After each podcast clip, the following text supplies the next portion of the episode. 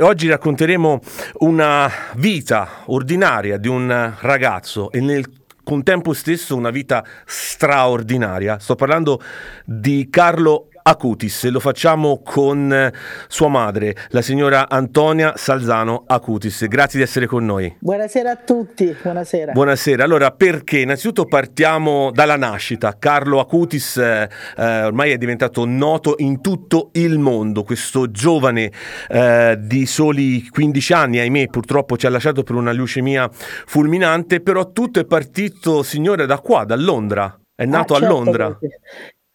È nato a Londra eh, il 3 maggio del 1991, io già vivevo a Londra da più di cinque anni e a parte che ero venuta lì a fare dei corsi di specializzazione, mm. avevo frequentato anche alcuni eh, corsi che, lì vicino alla London School of Economics, ma diciamo che poi eh, mio marito pure ci eravamo fidanzati e facevo un'esperienza presso eh, una banca d'affari alla City di Londra e quindi quella era proprio l'occasione diciamo per eh, poter diciamo vivere questo fidanzamento così ogni tanto ci potevamo vedere. E naturalmente ci siamo sposati venendo poi in Italia. Ah. siamo subito tornati a, Lo- a Londra. Carlo, mm, Carlo nacque eh, a maggio poi rientrammo in autunno rientrammo a Milano definitivamente eh, lasciando Londra Ecco, però diciamo, ecco, noi abbiamo vissuto tutto a Londra. Ecco. Mi diceva nel fuori onda eh, che andò sul Times, ma perché?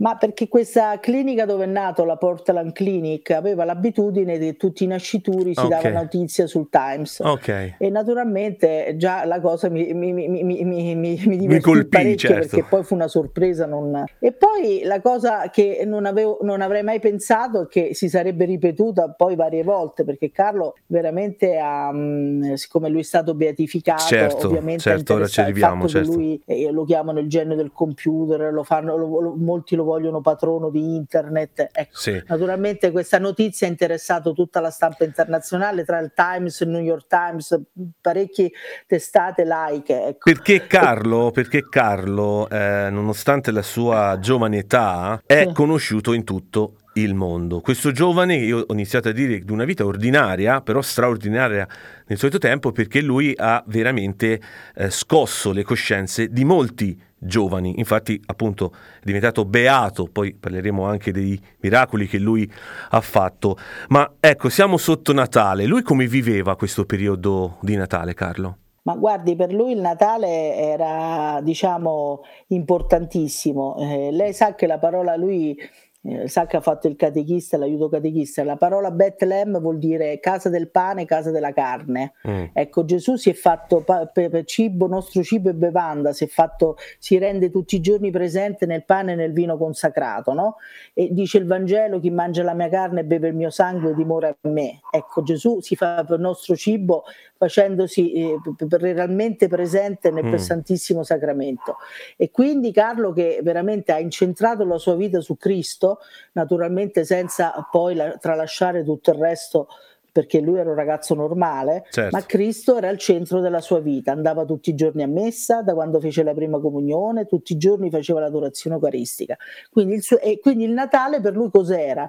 Era eh, ricordare quella che è stata la prima incarnazione che è venuto nel ventre di Maria, che è stato il primo tabernacolo, e, e naturalmente sappiamo che però questa incarnazione si ripete ogni volta che si celebra una messa dove lui, lui si rende realmente presente nel pane e nel vino consacrato. Certo. E quindi per Carlo il Natale era importantissimo. Quindi lo vedeva forse in maniera totalmente diversa dal consumismo e come a volte alcuni lo vivono ancora eh, oggi. Ma Carlo era molto essenziale, sa? se gli volevo comprare due paia di scarpe diceva che uno era sufficiente.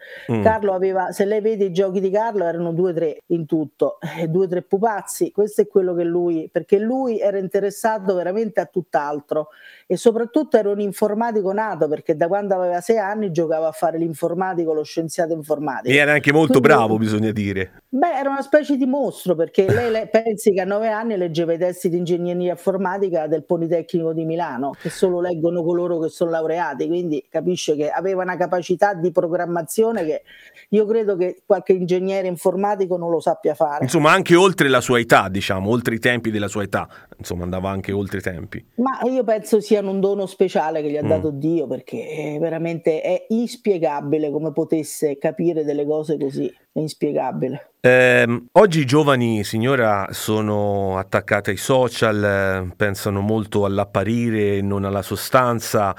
Eppure eh, Carlo Acutis è il, appunto il beato del millennium. Ecco, secondo lei che che messaggio ha voluto lasciare ai giovani Carlo? Ma eh, senta, Carlo era, lo, Papa Francesco l'ha definito l'influencer di Dio, eh, sicuramente ciò che ha nel cuore è ciò che vuoi comunicare. Allora, eh, lui voleva comunicare Cristo eh, e lui ha usato la tecnologia per fare delle, delle, iniziative, tra cui una mostra sui miracoli eucaristici che veramente ha toccato tutto il mondo. Oltre 10.000 parrocchie solo negli Stati Uniti, tenga presente che sono circa 20.000, quindi... Mm Mm. Stiamo parlando di un numero altissimo certo. in Cina, in Giappone. Pensi che i cattolici cinesi hanno tradotto la, um, la mostra di Carlo in 21 lingue. Mm. Quindi io quello per, per far capire come um, continenti come l'India, l'Africa, veramente ha ecco, aiutato tantissime persone a riavvicinarsi al Signore, a capire l'importanza dei sacramenti, l'importanza di una vita vicino a Cristo,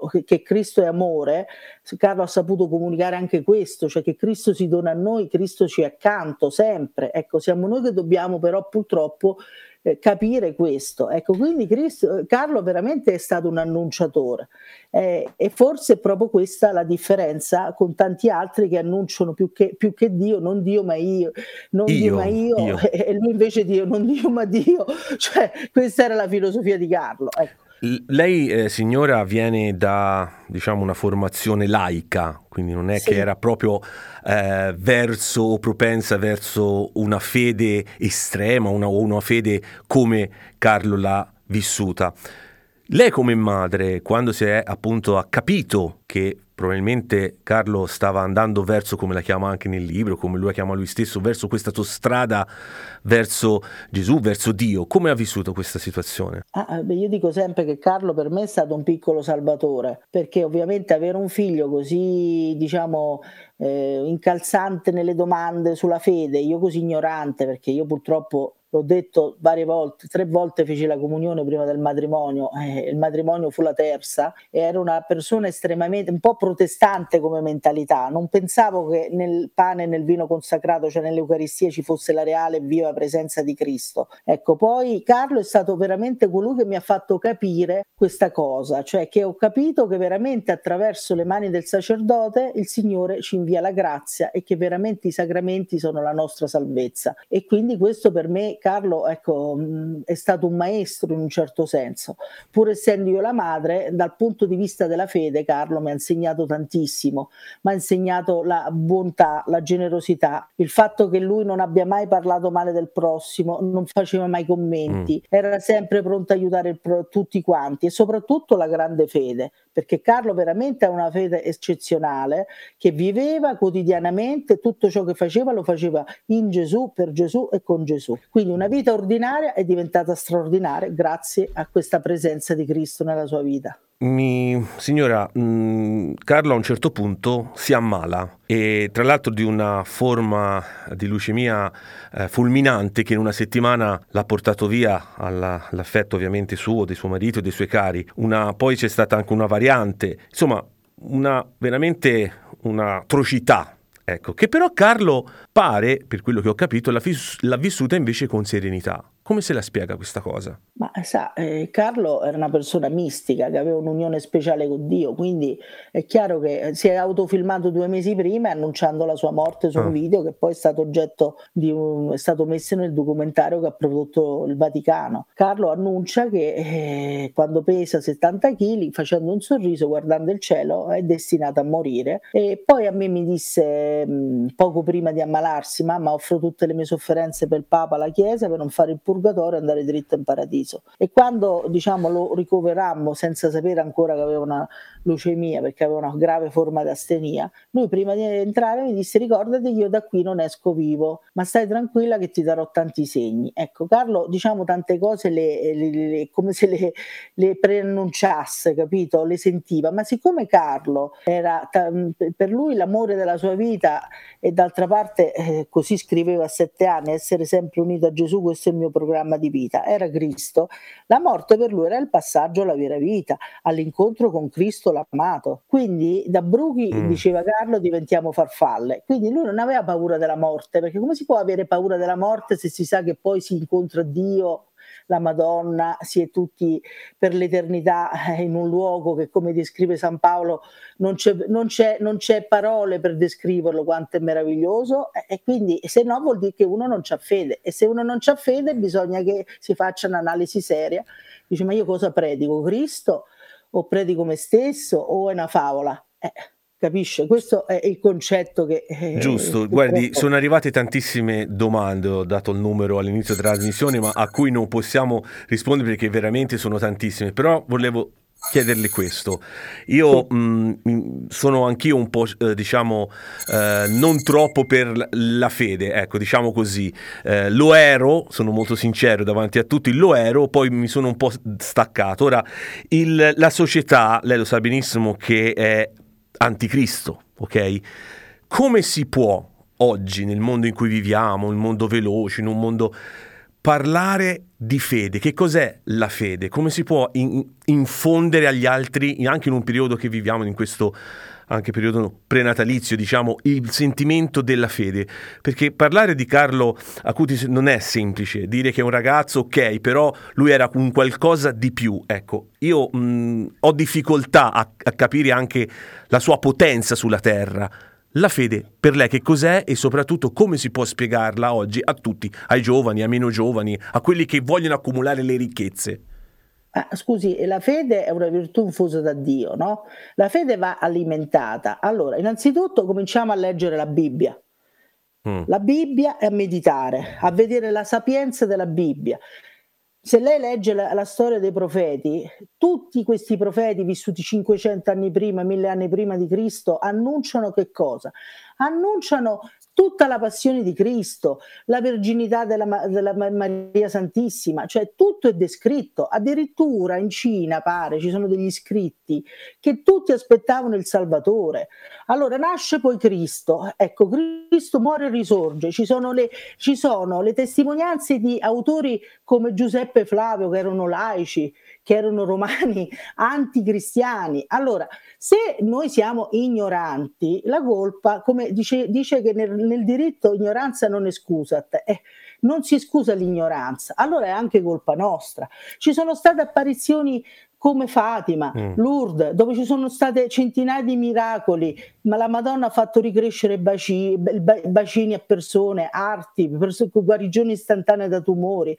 A Fatima la Madonna è apparsa, hanno visto roteare il sole eh, se, oltre 70.000 persone, ma stiamo scherzando i segni che ha dato Dio. Ci sono stati santi che hanno risuscitato persone in vita, ci sono stati santi che camminavano nelle acque, San Francesco da Paola, San Giovanni Bosco, Padre Pio, che è stato uno degli ultimi, che combatteva col demonio, aveva le stimme ed ha portato le stimme per 50 anni. Allora, Oggi che si sa di tutto, dove ci sono influencer di qualsiasi cosa, anche di quanto io devo pettinarmi e mettermi il pettinino, possibile che mm. uno non ha il tempo di informarsi, di capire, se non altro, ma sarà vero? Però poi ci si informa su tante cose che sinceramente sono cose eh, che non sono così rilevanti per la nostra vita eterna, per la nostra vita spirituale. Il mondo non è solo orizzontale, la morte ce lo insegna. Allora cominciamo a domandarci, a vivere in prospettiva di eternità. Ma io che sono una scheggia impezzita dell'universo capitata sulla Terra per caso? Oppure forse c'è un disegno su di me? Oppure guardiamo la, la perfezione di una foglia, di un fiore, ma guardate la natura, ma possibile che uno non riesce a capire che fa parte di un progetto superiore?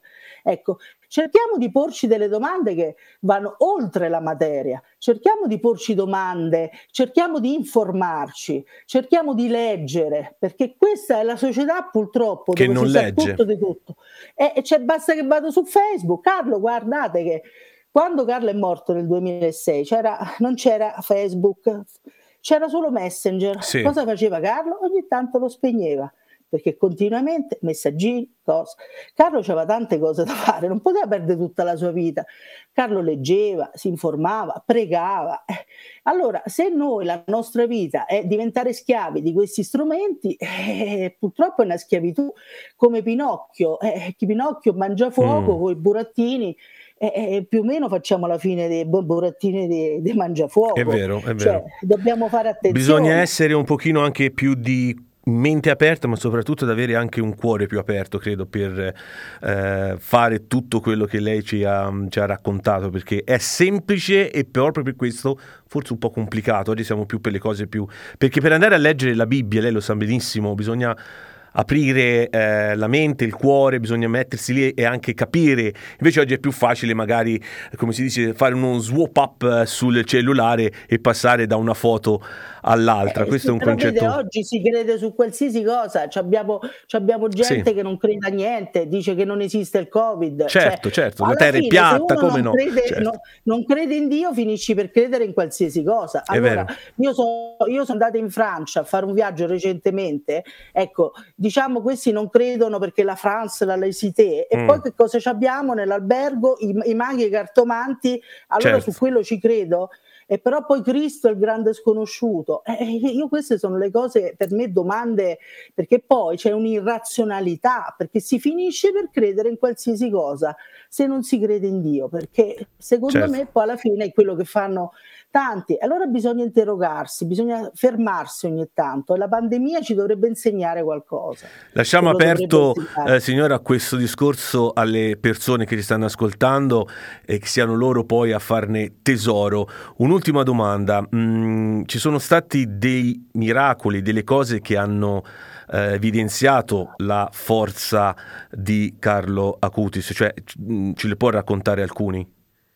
Ma lo sa, eh, miracoli ce ne sono stati tantissimi, anche che diciamo inspiegabili. Mm, L'ultimo che mi è arrivato, un ragazzo con tumore al cervello, hanno fatto, appoggiato una reliquia di Carlo, eh, questo inoperabile, gli avevano dato pochissimi giorni di vita, gli hanno appoggiato questa, e il, il tumore al cancro al cervello completamente sparito, no?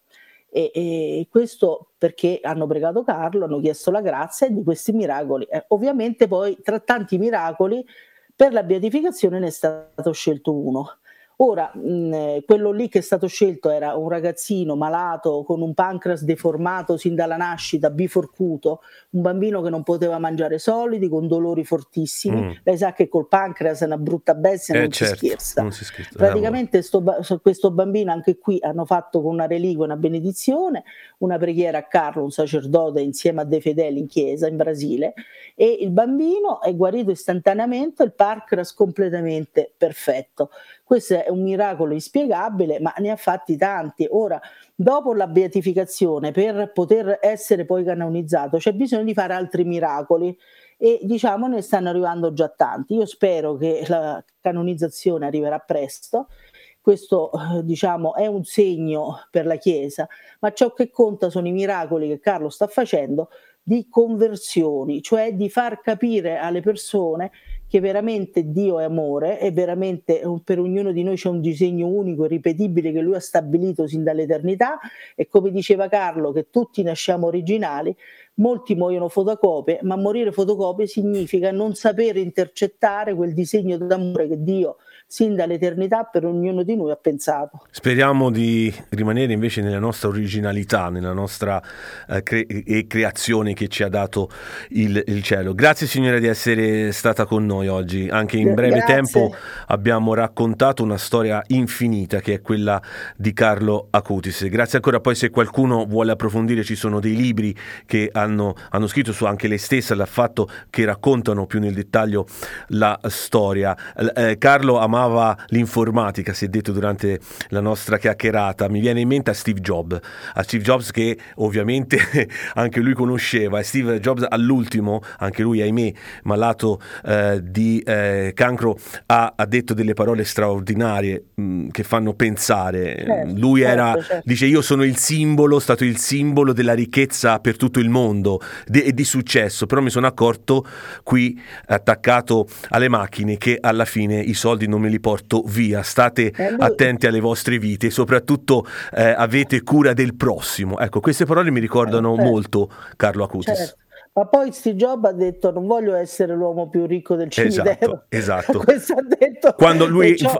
giusto, lui ha detto anche eh, in, questa, in, questa, lettera che ha consegnato al mondo, quando abbiamo un po' di soldi per vivere, ecco, l'accumulo di ricchezza rende poi persone aride come sono stato io. Certo. È un certo. messaggio che certo. si interseca molto con il messaggio sì. di Carlo Acutis.